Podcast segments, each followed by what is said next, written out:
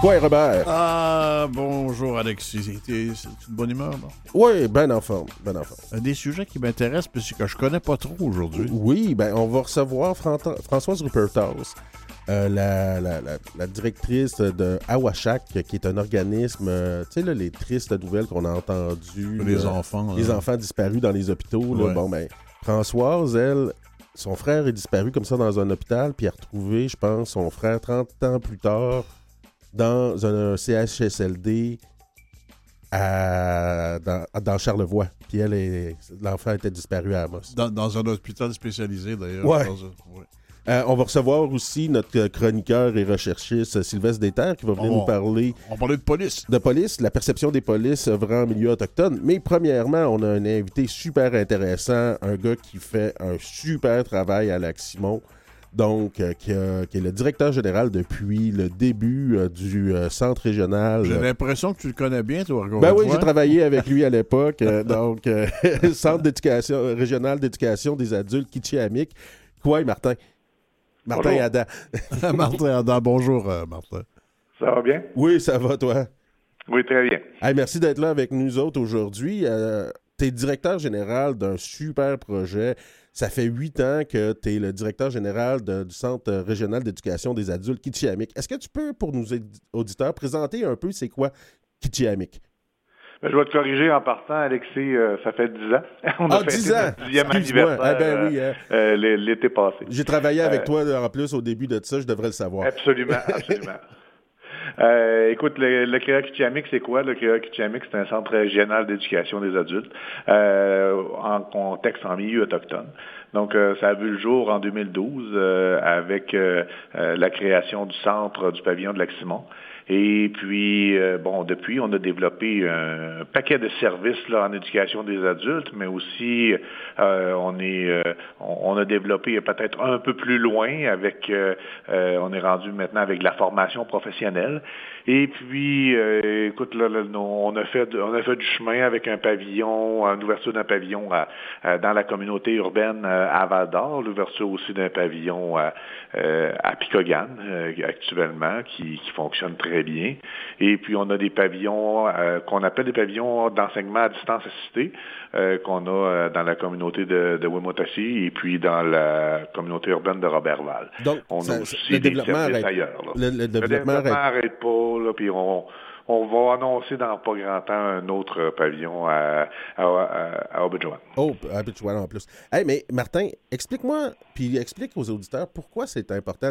Tu, me dis de pavillon à Robertval, à Val d'Or. Euh, puis euh, moi, je me souviens, il y avait des étudiants qui allaient à Val d'Or de Lac-Simon. Pourquoi c'est important un centre d'éducation régional aux adultes pour autochtones, même en milieu urbain? Parce que les, euh, la clientèle autochtone, de un, veut et veut et désire avoir les services où ils sont. C'est aussi simple que ça. Euh, on, avant l'ouverture du centre euh, à, Lac-Simon, les gens devaient se déplacer pour aller à Val-d'Or directement. Mhm. Euh, on, a augmenté le nombre de personnes qui arrivaient dans un centre d'éducation des adultes. Étant donné que le service était donné à proximité d'eux, on a augmenté de quatre fois le nombre de personnes qui ont fréquenté le centre d'éducation des adultes versus comment ils le fréquentaient quand ils devaient faire 35 km pour aller euh, pour, pour aller au centre d'éducation des adultes. Plusieurs facteurs sont en lien. L'éloignement euh, euh, de la famille, le fait que le transport, se lever beaucoup plus tôt le matin pour être en mesure d'aller de, de, descendre jusqu'à Val d'Or, aller suivre ses cours et tout ça le, côté sécurisant du milieu aussi. Donc, c'est la raison, euh, il y a différentes raisons, mais la proximité là, est vraiment d'avoir les services directement dans leur communauté ou, quand il est pour ce qui est de Val c'est d'avoir des services qui leur ressemblent, qui sont euh, dans un contexte sécurisant. C'est important pour euh, la, la, clientèle Anishinaabe ou Atikamek ou autochtone en général d'avoir justement un, un contexte culturel sécurisant où on comprend un peu la réalité? Ben, c'est, euh, je pense que c'est, le nerf de la guerre quelque part. Euh, le, fait que les personnes se sentent bien où ils sont euh, change totalement la relation qu'on peut avoir avec le contexte pédagogique. Quand tu te sens bien, quand tu es, dans, dans les bonnes conditions d'apprentissage, ben, tu vas apprendre beaucoup mieux et puis tu vas être beaucoup plus apte à développer tes compétences. Apprendre quelque chose qu'on ne connaît pas, c'est plus facile quand on est avec des gens qu'on connaît. Absolument. Absolument. Vous avez jamais si bien dit. Euh, un autre des défis, c'est que les Anishinaabe et d'autres nations autochtones, ça fait des bébés. Comment on concilie euh, les études, puis on arrive à concilier les études, puis le fait d'être chef de famille? Écoute, euh, c'est difficile. Il faut offrir des, conditions gagnantes pour, que ça puisse se faire. Euh, je vous donne un exemple. Euh, à, à Lac-Simon, entre autres, ben, nous, on a développé une garderie qui est annexée au centre. Euh, donc, les, les, parents peuvent à la fois soit aller, il peut avoir un parent qui travaille, puis l'autre parent qui, qui fréquente le, le centre d'éducation des adultes et puis euh, qui n'ont pas à attendre qu'une place qui se libère en garderie parce que si tu as un enfant qui, euh, si tu fréquentes le centre d'éducation des adultes, mais euh, tu es privilégié d'avoir une place en garderie rapidement. Ça n'est une, c'est une façon de faire. Est-ce que vous êtes plus conciliant des fois avec les situations familiales qui pourraient survenir? Ben, on s'adapte au milieu. C'est, je pense pas que c'est une question d'être conciliant, c'est une question de, de, comprendre la réalité des, euh, des milieux.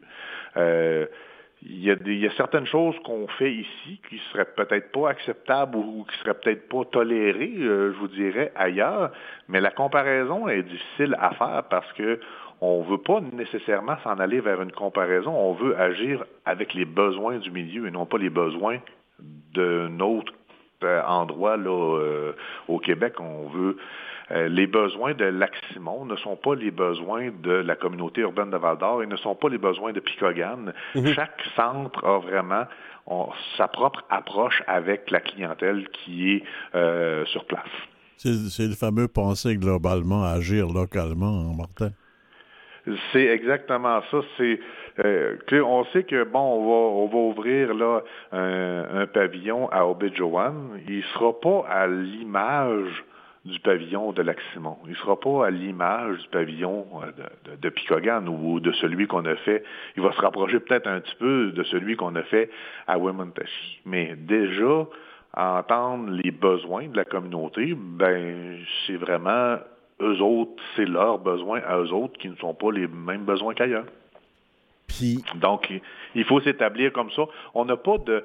Euh, oui, on a un je vous dirais, un, contexte dans lequel, un contexte général d'apprentissage ou un contexte général de transmission de connaissances qui va euh, être commun à plusieurs, mais il doit être adapté. Là, c'est pas comme euh, les, euh, les programmes de formation québécois qui sont donnés. oui, on, on, se, on se fie sur ces programmes de formation-là, mais on les adapte à la réalité des milieux. Parce que la sanction des études, ce qui est important, ce qui permet après ça d'aller au cégep, c'est la sanction des études du Québec.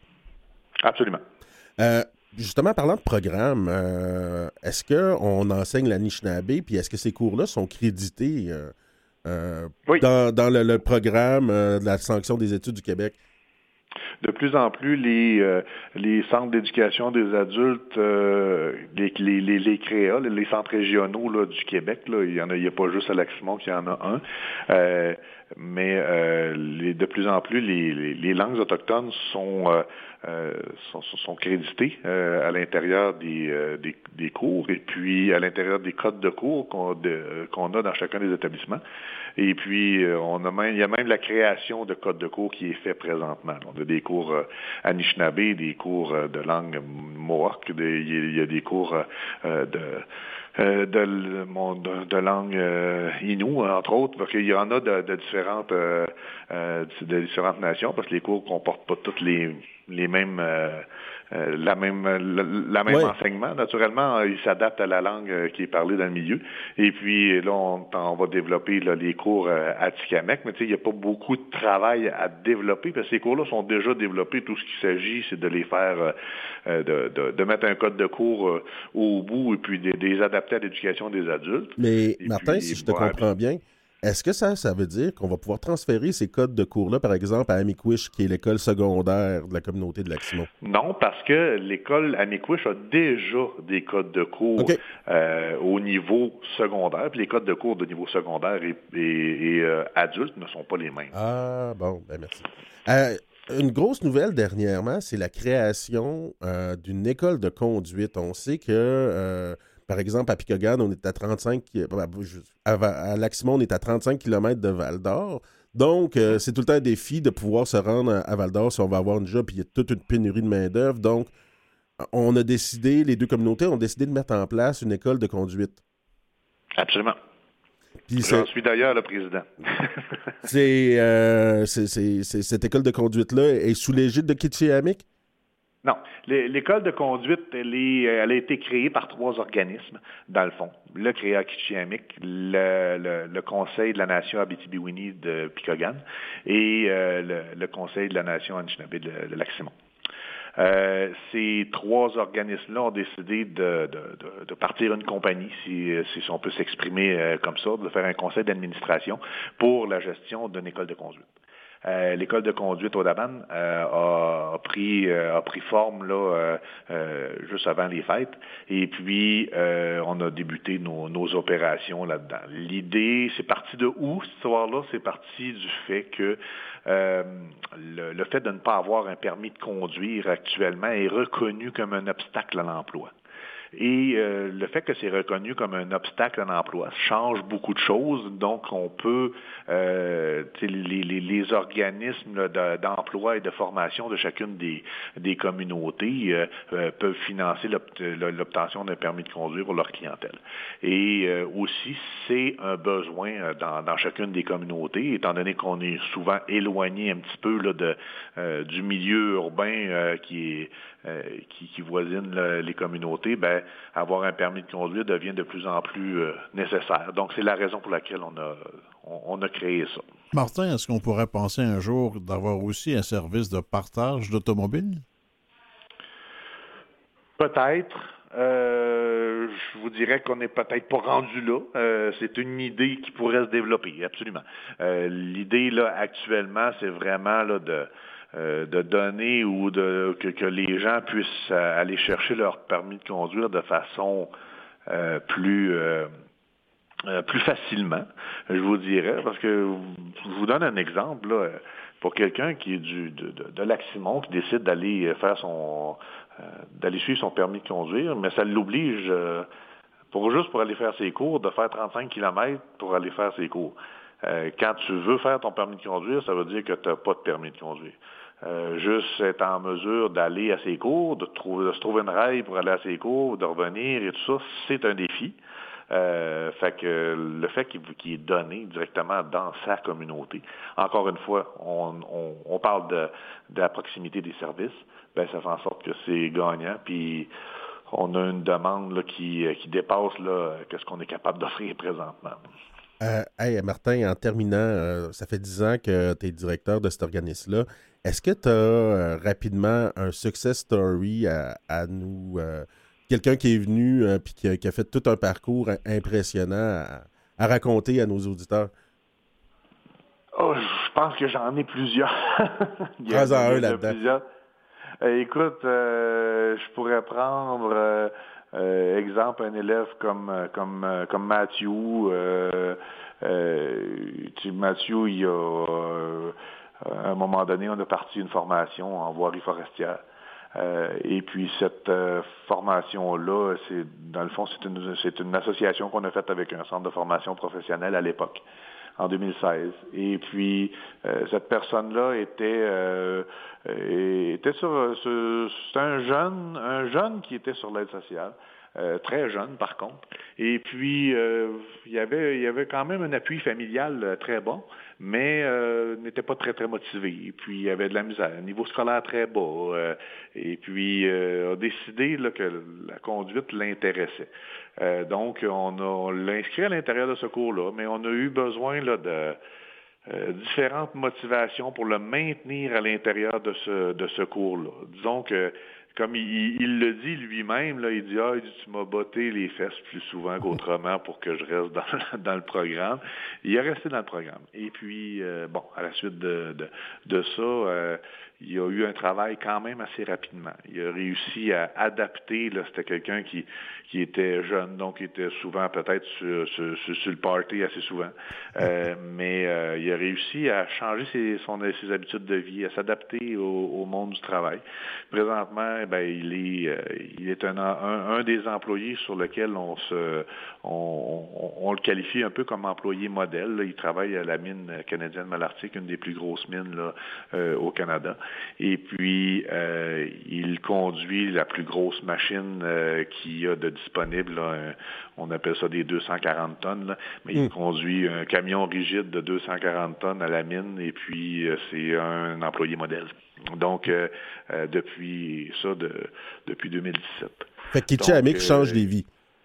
Ben, c'est je vous raconte une expérience. Ça, c'est une expérience de, de, de, de, quelqu'un qui a changé un petit peu sa vie, mais euh, je dirais pas que c'est Kichiamik qui change sa vie. Moi, je, je, remets tout ça tout le temps dans les mains de la personne comme telle. Nous, on lui a donné peut-être des occasions, des opportunités, mais euh, c'est quelqu'un qui s'est pris en main euh, finalement. Fait qu'il y a plusieurs euh, belles expériences comme ça. Hey, Martin, c'était super intéressant de t'avoir avec nous. Kichimigouetch, je te souhaite de continuer ton bon travail. De toute manière, j'ai pas de doute. Ça fait 10 ans que tu es au Rennes de, de Puis euh, je vois ça de loin grandir puis grandir. Je fais rien constater que ça va rien qu'en s'améliorant. Ben, euh, je vous remercie beaucoup. Et puis, euh, à vous autres aussi. Et puis, content de t'avoir parlé de nouveau, Alexis. Ben oui, à la prochaine, Martin. À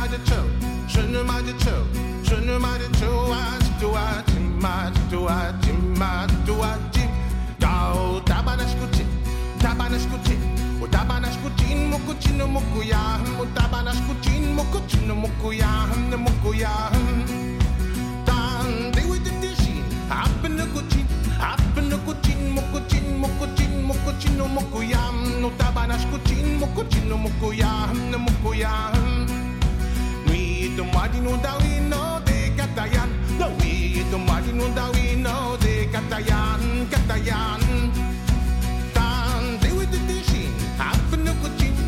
La prochaine.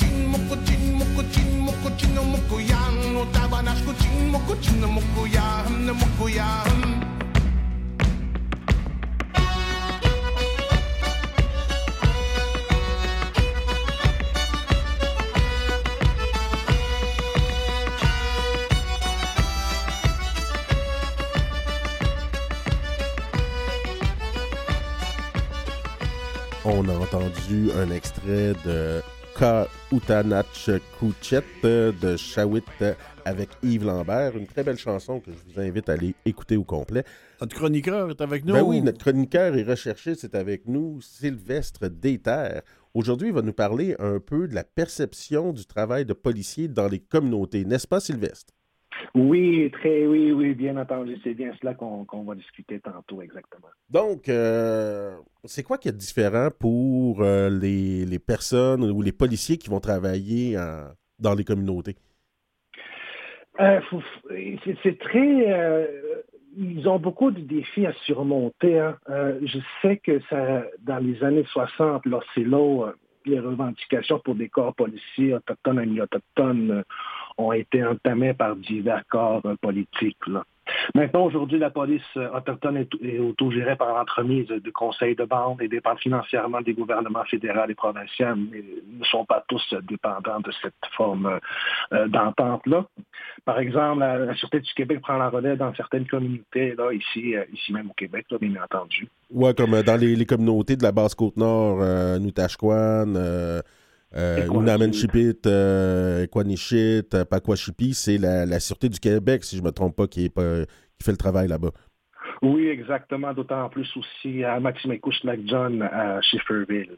Si je me souviens bien, oui. Est-ce qu'il y a une différence de, perception, Sylvestre, quand c'est les policiers provinciaux qui sont là ou des policiers autochtones? Euh, la différence, c'est bien sûr, ça se situe au niveau culturel, étant donné que les Autochtones, euh, les policiers autochtones vivent en communauté autochtone depuis qu'ils sont nés. Euh, il y a cette perception-là qui est différente au niveau culturel. De façon, je parle de façon générale, bien entendu. Là. mais de manière plus spécifique, par exemple, quels sont les enjeux que doivent faire face les policiers allochtones ou vraiment milieu autochtone, il y a plusieurs, euh, en fait, il y a plusieurs enjeux. Euh, on peut parler du manque de reconnaissance, on peut parler du manque de soutien organisationnel, d'isolement professionnel et social, de multitudes de problèmes sociaux récurrents dans les communautés, euh, du manque d'accès aux services partenaires en sécurité publique. si on revient par exemple au manque de reconnaissance, au Québec, nous avons quoi? 1 à 6 euh, on, voyons, on acquiert, euh, on a des niveaux de services variant de 1 à 6 qui sont attribués au corps policier autochtone selon mm. la taille de la population puis des ou, ou, de leur localisation géographique. Un, c'est le service de base, si je ne me trompe pas, puis six, c'est euh, le service comme où il faut avoir des services d'enquête, des services avec des bateaux, toutes sortes de services. Exactement. Ces niveaux impliquent des responsabilités opérationnelles et un financement qui est adapté selon la taille de la population. Euh, Puis même la SQ est même pas 6. Est-ce que la SQ est niveau 6? Je pense qu'il y a juste la police de Montréal au Québec qui est niveau 6. Si je me souviens bien, il y a seulement que la ville de Montréal, effectivement, qui est de niveau 6. Oui.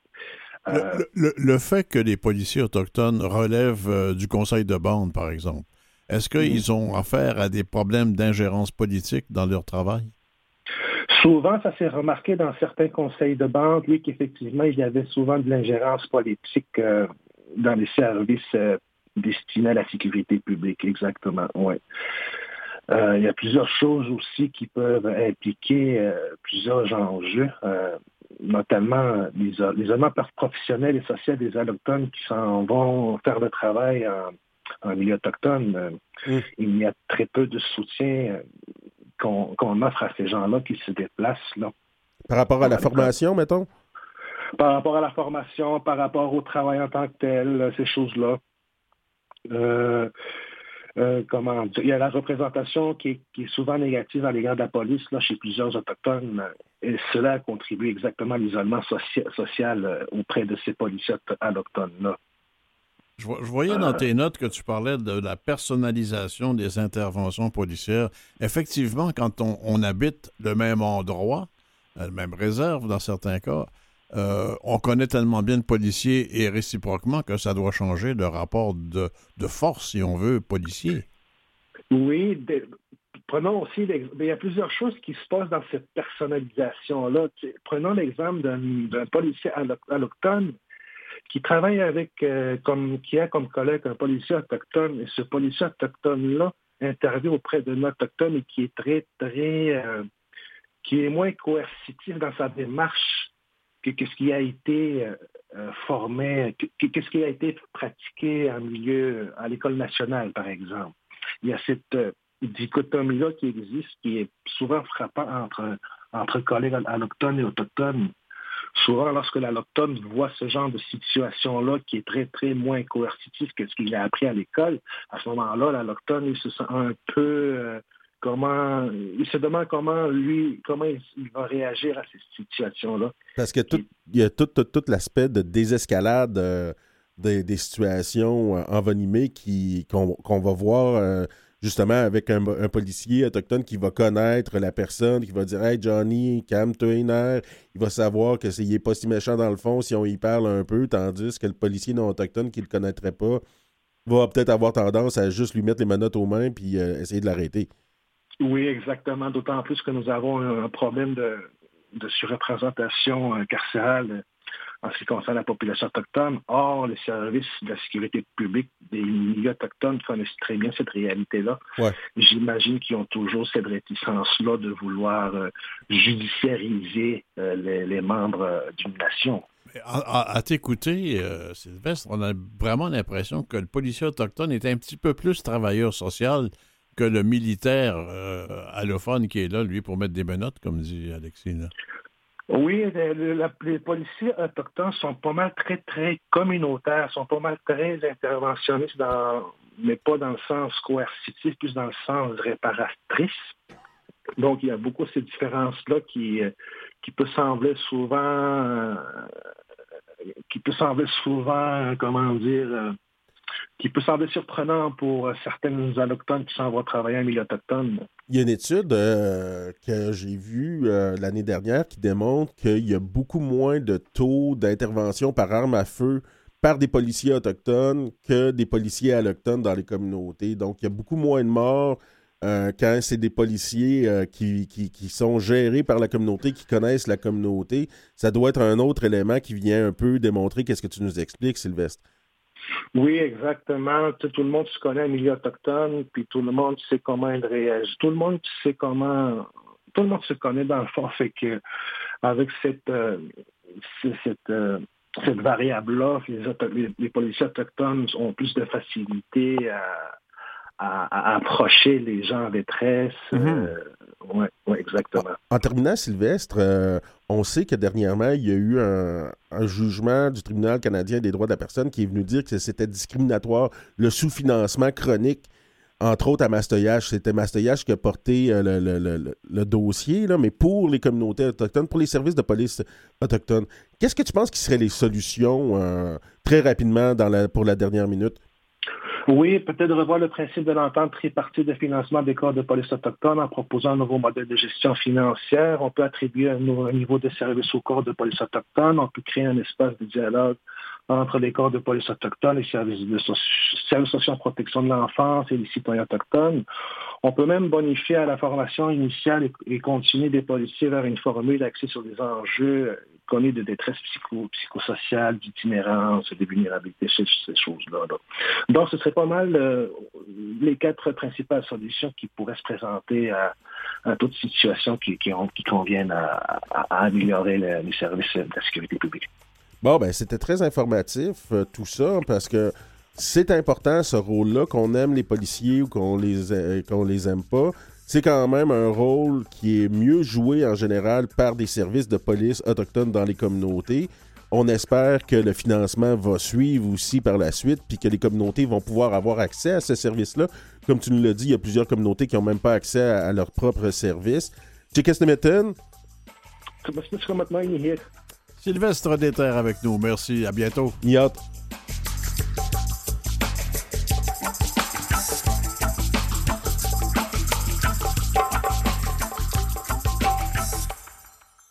Vous écoutez Quaille, bonjour. On revient avec un sujet qui n'est pas facile, mais dont il faut, il faut parler. On va être avec euh, notre euh, invité, Françoise Rupertals, euh, de la communauté de de Picogan, donc, euh, qui est euh, Anishinaabe Abitibi Winnie. Bonjour. Qui est la directrice de Awashak. Quoi, Françoise? Bonjour, bon midi, quoi de Bonjour tout le monde. Miigwech d'être avec nous aujourd'hui. Euh, donc, toi, tu es directrice et porte-parole d'Awashak. c'est quoi cet organisme-là pour faire comprendre ça à nos auditeurs? OK. Awashak, c'est une association, c'est une nouvelle association depuis, il est venu au monde, euh, ça fait un an et demi environ qui est, euh, qui est mis sur pied. On a travaillé, euh, vous savez que nous autres, Awashak est là parce que dans nos familles, on a perdu des, moi j'ai perdu un frère et une sœur, mm-hmm. que mes parents, ils n'ont jamais eu de nouvelles. ils l'ont rentré à l'hôpital. En allant à l'hôpital, c'est ça, hein? Oui, en rentrant, ils l'ont rentré à l'hôpital. Ma soeur, c'était pour une piqûre d'abeille. Hmm. Euh, et euh, mon, mon, frère, c'était parce que ma mère a dit qu'il y avait une pneumonie ou euh, il toussait beaucoup. Elle les a jamais revus. Ton frère, Tony, serait mort 17 ans plus tard, après que... oui. je vais te laisser poser la question. Oui, après, après, que, après que vous soyez à l'hôpital. Oui. Mon frère, il est, il est décédé à l'âge de 7 ans. Par contre, ma mère, elle m'a dit que.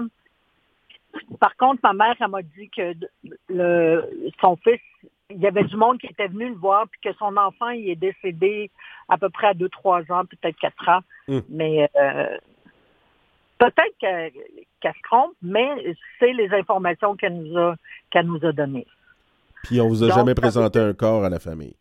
Jamais, on n'a jamais reçu le corps, puis euh, il n'était pas capable d'aller le chercher. Dans ce temps-là, écoute, les parents, il n'y avait pas d'argent, il n'y avait pas, on avait, il y avait aucun droit d'avoir d'argent dans ce temps-là aussi. Ouais. Ils faisaient des, des épiceries avec des bons de commande, tu sais. Ça, c'est votre frère, mais votre sœur a disparu, mais vous l'avez retrouvée, mais tellement longtemps après. Ah, mais écoute, oui, c'était 35 ans après. On a retrouvé ma sœur à Baie-Saint-Paul. Et une autre affaire qui est arrivée, c'est que les deux, ils auraient été dans le même hôpital pendant tout le temps jusqu'à temps que mon frère meure. Ils auraient été dans le même hôpital. Mais ma sœur, on l'a retrouvée euh, avec l'aide du Centre d'amitié autochtone de Québec, qui était Joanne Pinette dans ce temps-là, qui était intervenante euh, dans ce centre-là, que j'avais demandé de l'aide. C'est mon papa qui m'avait dit, François, il faut vraiment que tu trouves ta sœur. On le sait qu'elle est vivante, on le sait qu'elle est à quelque part, mais on ne sait pas où elle est. Fait que, Et moi, quand, restais et quand vous l'avez trouvée, elle était lourdement handicapée. De quelle façon? vraiment lourdement handicapée. Elle avait pas, elle, elle marchait pas. euh, elle pouvait prendre des petites choses par elle-même, mais elle n'est pas capable de manger toute seule. Fait qu'on, elle avait besoin de beaucoup d'aide. Et le docteur nous avait dit que ma, ma soeur, euh, elle aurait rien, elle, elle reconnaîtrait pas personne. Hmm. Qui était totalement faux parce que quand on, est allé, à un moment donné, ils ont su qu'on avait cherché ma soeur, puis on suis revenu en Abitibi. Et ils nous ont appelé que ma soeur était bien malade. Fait qu'on est retourné, on est allé la voir. Cette fois-là, on est allé, euh, moi, ma soeur et ma, ma mère, on est allé voir ma soeur qui était très malade, qui était à veille de mourir. Fait qu'ils nous ont appelés pour ça. Mais ils savaient, par contre, ils savaient que j'avais déjà fait des recherches avant. Parce que sinon, on n'aurait jamais su rien. Pendant 35 ans, on ne savait rien. Et quand votre sœur est disparue, elle n'était pas handicapée à ce moment-là? Non, non. Ma soeur était, euh, elle a eu une piqûre d'abeille, mais quand elle est rentrée à l'hôpital, euh, elle, marchait, elle courait. Mais quand elle est arrivée à Baie-Saint-Paul, il y a eu, c'est une affaire, ça aussi, il faut que je le raconte parce qu'on est arrivé à Baie-Saint-Paul, là, euh, il y a une infirmière qui nous a emmenés dans un petit coin puis nous a dit, votre soeur, quand elle est arrivée ici, elle marchait, elle courait, elle, criait. Pe- Peut-être qu'il la comprenait pas parce qu'elle parlait en, indien, en algonquin. Mais euh, ça faisait exactement qu'est-ce que les enfants ils font. Mais euh, en vieillissant, en tout cas, on l'a retrouvé dans un état, euh, était vraiment handicapé. Mais son, son, euh, sa mémoire était toujours là parce qu'elle a reconnu ma mère. Moi, elle ne me connaissait pas, Mm. fait qu'elle m'a pas reconnue. Elle n'a pas reconnu mon autre sœur, mais elle a reconnu maman. Puis quand elle a vu ma mère, elle l'a appelée maman. Grosse peine, évidemment, pour vous, mais une colère sûrement immense aussi. De la colère, beaucoup parce que mes parents n'ont pas été respectés dans leur lo- dans leurs droits de savoir où ils étaient. Il n'y a personne qui a signé les papiers pour transférer les enfants dans un autre hôpital. C'est- Ça, là, c'est partout. C'est pour ça la Washington existe. Parce que euh, c'est ces comportements-là qu'il y avait dans le temps dans les hôpitaux qui prenaient les enfants quand ça le tentait, puis ils les emmenaient, puis euh, on ne sait pas qu'est-ce qui arrivait. On ne sait pas. On parle de Toutes combien de familles comme ça qui ont été touchées? On est rendu à 74 familles et plus de 100, on doit être à peu près 117 enfants qu'on recherche maintenant. Fait que ça 117 commence enfants qui sont disparus comme ça, qu'on ne sait pas où. euh, C'est pour ça Ben- qu'en 2021, il y a eu la loi qui autorise la communication des renseignements personnels aux familles d'enfants autochtones disparus ou décédés. Oui. Ça, c'est quand on a quand on a fait la demande pour avoir une enquête, ça vient, ça découle de l'enquête nationale, la- les recommandations 20 ou 21, quelque chose en tout cas des recommandations, c'était de faire une enquête sur les enfants disparus à partir des hôpitaux, dont nos familles. Fait on a mis ça sur pied avec le gouvernement, avec le, on a demandé de faire une loi. Il y a eu une loi avant, puis on n'était pas d'accord avec ça. Ça semblait, on n'avait pas. Euh, je trouvais que ça, ça, ça euh, c'était pas nos besoins. C'était pas ça qu'on avait besoin. On avait besoin de plus que ça. Fait que on veut avoir une certaine liberté de rechercher nos familles, nos, nos frères, nos sœurs. Pas uniquement ceux qui étaient euh, disparus dans les hôpitaux, mais ceux qui étaient adoptés illégalement aussi. Vraiment, vraiment. Vraiment. Il faut qu'on regarde. Il y a plusieurs dossiers. Écoute, on est rendu à plus de 117 dossiers, c'est sûr. Fait qu'il faut qu'on. Il y a plusieurs plusieurs histoires. Il y en a qui, a des, qui ont plusieurs enfants, puis euh, ça n'arrêtait pas. Là. Ils prenaient les enfants, puis ils disaient qu'ils étaient décédés. Il y a des femmes qui ont accouché. Il y a des mamans qui ont accouché des bébés. Ils les ont entendus pleurer. Mais quand ils se sont réveillés, c'est drôle. À chaque fois, c'est toujours ça qu'on nous dit. On nous dit, ben, quand je me suis réveillée, le bébé, ils m'ont dit qu'il était mort, qu'il était décédé, puis là, ben, qu'ils déjà tout enterré. Puis c'est ça leur, euh, leur réponse. Mais pourquoi à chaque fois qu'il accouchait, une femme autochtone accouchait, elle s'endormait? Est-ce que c'était c'était comme ça dans le temps? Parce qu'aujourd'hui, on accouche, puis on voit notre bébé arriver, puis euh, même moi, écoute, euh, en 77, j'ai accouché de mes enfants, puis je me souviens, ils m'ont pas donné rien pour m'endormir, mais plusieurs familles, plusieurs mamans ont dit qu'ils ont été endormis. Est-ce qu'il vous est arrivé de, trouver ces enfants-là euh, rendus adultes ou alors vraiment plus âgés et qui ne savaient pas qu'ils avaient été euh, adoptés et qui étaient au départ des Autochtones? Il y a des histoires, oui. Il y, en a une que j'aime beaucoup. Euh, je n'aimerais jamais de nom, mais c'est un enfant qui a été placé, que les familles ont retrouvé. Par contre, euh, l'enfant ne voulait pas le voir, ne voulait pas voir ses parents, ses parents autochtones il était placé dans une famille non autochtone. Et c'est à l'extérieur du, Canada. Donc, euh, quand ils sont allés le voir, l'enfant ne voulait pas voir ses parents, sa vraie famille. Fait ils ont respecté ça, sont retournés chez eux. Un an après, quelques temps après, le, jeune, euh, l'enfant est allé. C'était plus un enfant, c'était rendu un adulte. Mais euh, il est allé revoir, il est allé chercher des réponses. Ça doit l'avoir travaillé après. Mais oui, il y en a des histoires comme ça. Puis aussi, on a des, des nouvelles personnes qui nous appellent. Ben moi, j'ai été adoptée par des non-autochtones et j'aimerais retrouver peut-être euh, peut-être que j'ai des parents autochtones aussi. Fait que, euh, ils connaissent pas leur, leur histoire, tu comprends? Fait qu'on a beaucoup de travail. Beaucoup comment de travail. Ça, comment ça, ça fonctionne euh, à Washak? À Washak, il faut qu'on. ben, premièrement, nous autres, on va donner beaucoup d'informations dans les communautés. On fait le tour du Québec. On est allé seulement chez les Inuits. Là, on fait les Atikamekw, puis après, on va faire les Anishinaabe. On fait nation par nation. On fait le tour. On fait on, commence par l'Est, dont la porte de, l'Est. On essaie de suivre la roue de la médecine. Et euh, c'est ça, ça va bien. Puis en même temps, je dis que ça va bien, mais en même temps, ça fait mal pour les familles, mais en même temps, ils sont prêts à, faire des, démarches pour euh, trouver les, enfants. Donc, nous, ce qu'on a fait, on a mis la loi, on a, on a travaillé sur la loi et on a aussi bâti une association des enfants disparus, donc qui est à Washak. Et on fait le tour des communautés partout au Québec pour euh, raconter ou mettons pour euh, si vous avez euh, si vous pensez qu'il y a des enfants qui ont été disparus, ben on est là pour faire des recherches. Et y a pas, on n'est pas seulement à Washak, on n'est pas seulement nous les. en partie, c'est des autochtones qui travaillent. À Washak, qui est aussi accompagné par euh, euh, Anne Panasok, qui elle, elle est la, conseillère euh, du ministre des Affaires autochtones.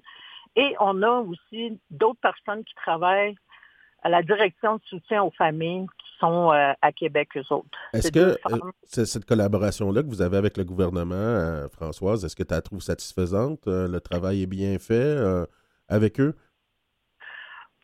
C'est assez... Je vais vous dire que oui. Oui. Parce que moi, je ne suis pas une personne qui avait entièrement confiance à la politique. Je ne sais pas si le monde le savent, mais moi, je vais vous le dire. J'ai travaillé dans plusieurs, plusieurs places et j'ai aussi travaillé au niveau du conseil de bande. Donc, euh, j'ai toujours vu que les, anciens euh, gouvernements qui avaient n'ont jamais respecté les, ententes qu'il y avait avec les Autochtones. Donc, celui-là, oui, il nous respecte. Et, euh, quand on a des problèmes, quand il, se passe quelque chose, j'appelle, puis je suis très bien servi, puis ils sont à l'écoute on fait des. Je pense qu'on travaille assez bien ensemble avec. Euh, je me surprends de dire ça, mais c'est vrai. Ben, au moins, comme sur ce dossier-là, euh, il y a une bonne collaboration. C'est pas sur tous les dossiers où on voit ça avec ce gouvernement-là, mais c'est tellement quelque chose qui doit être prenant. Ça doit te demander beaucoup de courage de raconter comme ça souvent cette histoire-là, qui est frustrante, triste, euh, qui est tellement émouvante aussi. Euh, où tu puisses tout ce courage-là, Françoise? Où est-ce que je prends ça? Je pense que c'est le c'est mes parents. Je pense que ça fait tellement longtemps qu'on travaille là-dedans, puis que l'injustice pour moi, là, c'était tellement fort en dedans de moi que j'aimais pas voir ma famille se faire piétiner comme ils ont été piétinés.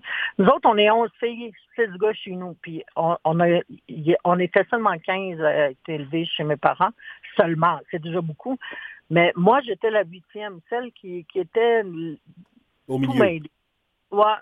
Je, suis, euh, des fois, je voulais être avec les vieux, des fois avec les plus jeunes, des fois, j'étais, j'ai été un peu, euh, euh, comment je vais dire ça, on m'appelait l'enfant terrible parce que euh, je je me laissais pas faire d'un côté comme de l'autre. J'étais vraiment euh, un enfant terrible, c'est vrai.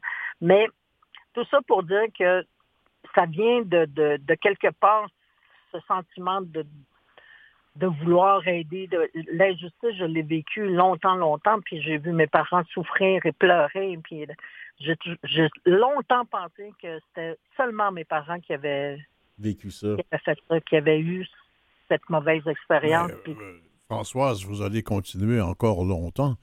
Vous arrêterez jamais cette quête-là. je ne sais pas, mais je suis là pour le temps. Le temps que je suis capable de le faire, je vais le faire. Quand je vais être fatiguée, c'est sûr que j'ai besoin. Quand on fait des tours dans les communautés, c'est sûr qu'après après avoir rencontré plusieurs familles, il faut se reposer. Il faut reposer nos émotions. Puis on n'est pas froid à ça. c'est, vraiment des, euh, des histoires qu'on, entend qui font mal parce que je la connais, cette souffrance-là. Fait que je, pense qu'on est tellement capable de comprendre leur souffrance et de dire on va être capable, on va essayer, on va travailler le plus possible dans tout euh, ce qu'ils demandent. On fait plusieurs choses que j'ai pas le temps de tout vous, vous dire qu'est-ce qu'on fait, mais on est rendu loin dans nos recherches. On a plusieurs partenaires. On a des super bons avocats. On a des médecins avec nous qui font la lecture de tous les, les, dossiers médicaux qu'on a retrouvés parce que, écoute, moi, c'est en 1954 à peu près, 55 ma soeur qui a, qui a disparu. Fait que, tu sais, on parle d'un dossier, mais c'est pas des, c'est pas des catalogues, là. C'est, pas beaucoup, mais il y a des mots que je comprends pas. C'est quoi que ça veut dire. Donc, les docteurs vont être là pour nous accompagner et expliquer c'est quoi ça voulait dire dans ce temps-là. Avec nous aujourd'hui, l'admirable Françoise Rupert House. Hum. pour tout ton travail, euh, Françoise. Ben, je vous remercie beaucoup. On est une belle équipe. Je suis pas toute seule à travailler là-dedans. Courage dans tout ça, puis... Euh, et bravo. Bravo. Ben merci beaucoup. Ça fait du bien d'en parler à chaque fois. Je trouve que c'est important de. Ça fait du bien aussi de l'entendre. Oui. Mais merci. Merci beaucoup. Au revoir. Bonne journée. Au revoir.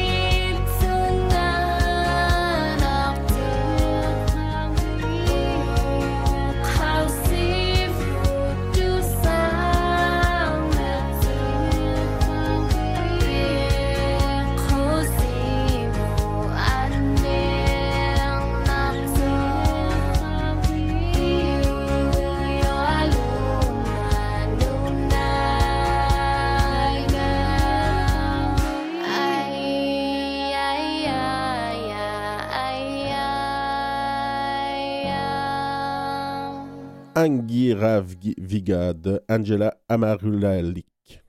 Alexis, la semaine dernière, on parlait de ce spectacle conçu par Émilie Monet, l'espace Go, qui avait envie de douceur. Alors, huit femmes, euh, des mots d'amour, des mots de plaisir, d'amour aussi, autochtones, des noirs, inspirantes, inspirées. On, on le rappelle parce que c'est actuellement à l'affiche. Et si vous pouvez vous trouver un billet, il chez vous. Il paraît que c'est difficile de les, trouver, mais oui, c'est en ce moment à l'affiche. C'est extraordinaire. Alors, regardons un peu nos nouvelles cette semaine, Alexis. Faire connaître la musique nous au Biennale international du spectacle à Nantes, en Europe, et c'est pas une première, ça c'est déjà fait. Déjà, le producteur et musicien nous, Mathieu Mackenzie, euh, de Magnotenam, participe au Biennale international. C'est de plus en plus fréquent hein, que ça se passe comme ça? Oui, ben la musique Inou, euh, elle a un bon rythme, euh, elle est fun et dansante. Euh, où serait rendu euh, Cashtin aujourd'hui ça n'aurait pas été de tout le racisme qui a suivi la crise d'Oka? Leur carrière était en train de s'envoler comme une fusée, puis tout ça a été arrêté parce que les gens voulaient plus en entendre parler à cause de la crise d'Oka. Donc, on repart, puis on a plein de bons artistes, euh, pas juste nous, on a une femme comme Laura Nikwe aussi que j'ai vu tourner en France, donc euh, une Atikamek. Il y a, il y a, tout, tout, plein de marchés à conquérir. Il y a un joueur de hockey, ancien joueur de hockey de la Ligue nationale de hockey, euh, qui est d'origine autochtone, est un gars de Maniwaki. Gino Odjick, ben hein, oui, est décédé. les Canucks ont fait tout un, un hommage pour lui. C'était tout un monsieur, ça. Est-ce que les Autochtones sont sensibles aux Autochtones dans la Ligue nationale? On a un, gardien au repos ou à la retraite, on ne sait pas pour Canadiens, quelque comme ça. Euh, il y en a quand même plusieurs. Hein? Ben, j'imagine que oui, parce que moi, euh, j'écoute plus tellement le hockey aujourd'hui, mais quand j'écoutais le hockey quand j'étais jeune, ben, euh, Gino Hodgick, je, savais c'était qui, je savais qu'il était de Maniwaki, je le trouvais tout le temps drôle en entrevue. Puis, euh, c'est un monsieur avec un grand cœur, donc euh, je pense que des, exemples comme ça. Euh, un grand cœur un grand bras aussi. Ouais, ouais, ouais. ben, c'est un goon aussi. Hein, il faisait son travail. Mais en dehors de la, de, la glace, c'était un, gentil géant. Donc, je veux tes commentaires pour Magali Picard. Première femme, première autochtone à présider la FTQ, là première femme, première autochtone. Euh, il était temps qu'il y ait une femme hein, à FTQ. Euh, je connais peu. Mais autochtone en plus. Autochtone en plus, une one date. Donc, euh, toute une première pour Mme Picard. Il serait peut-être intéressant de la recevoir à l'émission. Quelle sorte de, de séquelles ça peut ou d'influence ça peut jouer dans le milieu syndical que ce soit une autochtone? Peut-être que les syndicats pourront essayer de mieux adapter leur euh, façon de faire chez les Premières Nations parce qu'on voit beaucoup de syndicats arriver, essayer de, gérer leurs syndicats comme s'ils étaient euh, dans le Sud. Euh, sans prendre en compte toutes, toutes les réalités de racisme systémique, de racisme interne, de relations interculturelles qui peuvent y avoir entre leurs membres autochtones ou non. À l'intérieur même d'un corps de travail. À l'intérieur même d'un corps de travail, d'un syndicat, d'une unité syndicale. Donc, euh, il y, a, toute cette sensibilisation-là, cette sensibilité-là qui n'est pas nécessairement toujours là, puis qui, j'espère, pourra être là grâce à une femme comme Mme Picard. Ils ne sont pas les seuls, euh, je vais entendre tes commentaires là-dessus. Les Premières Nations inquiètent du départ de la PDG d'Hydro-Québec, Mme Brochu, l'Assemblée des Premières Nations Québec-Labrador accueille avec une certaine inquiétude la démission de la présidente directrice générale d'Hydro-Québec. Rappelons-nous les dernières élections, euh, Robert. Euh, François Legault vient dire oui, il nous faut plus de barrages. Après ça, on a Fitzgibbon qui dit Ah oui, l'économie, l'économie, l'économie, on va tirer des grosses business ici avec de l'électricité pas chère. Qu'est-ce que Mme Brochu est venue dire?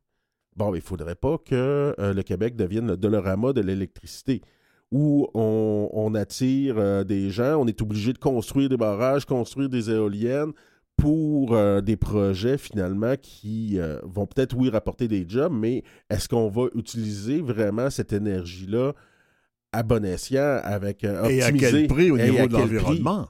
au niveau de l'environnement, au niveau de la culture des Premières Nations. Il y a plein, plein, plein d'éléments. Donc, à ce moment-là, les Premières Nations avaient déjà émis des craintes, puis avaient dit Hey, oh, oh, oh, les barrages, c'est sur nos territoires, puis vous ne nous avez même pas consulté avant d'affirmer qu'on va faire des nouveaux barrages. Ça me semble évident qu'il se prépare un affrontement à un moment donné. Et il n'y aura peut-être pas uniquement les Autochtones pour s'en mêler aussi. Ben, ça reste à voir, en espérant que euh, on, puisse, oui, peut-être bénéficier de, cette énergie-là qui est dite verte, mais qui, en même temps, euh, on puisse l'utiliser quand même peut-être un, petit peu plus consciemment que juste faire des alumineries. Pour ceux qui s'imaginent parfois que les Autochtones se plaignent de certaines choses, euh, pas toujours avec raison, ben voici. Droits de la personne, Human Rights Watch critique le Canada dans son rapport annuel. Pour tout plein de raisons. pas nous dire que c'est pas vrai, là.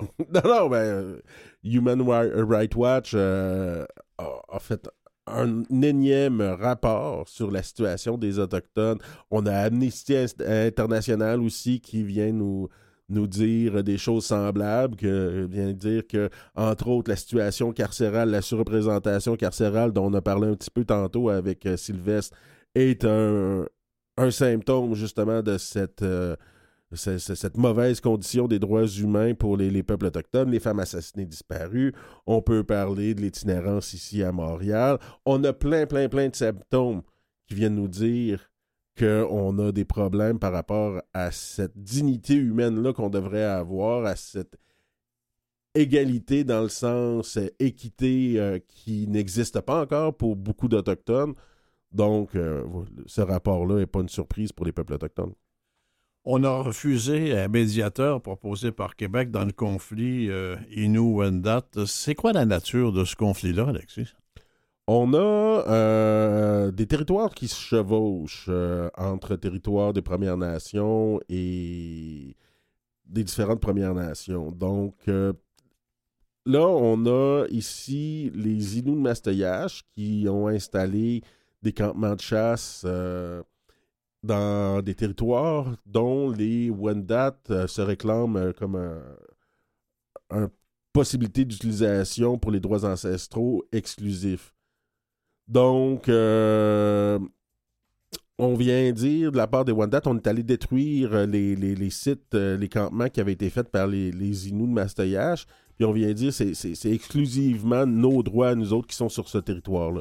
Donc, il y a un, cette confrontation-là entre ces deux communautés-là par, par rapport à l'utilisation du territoire.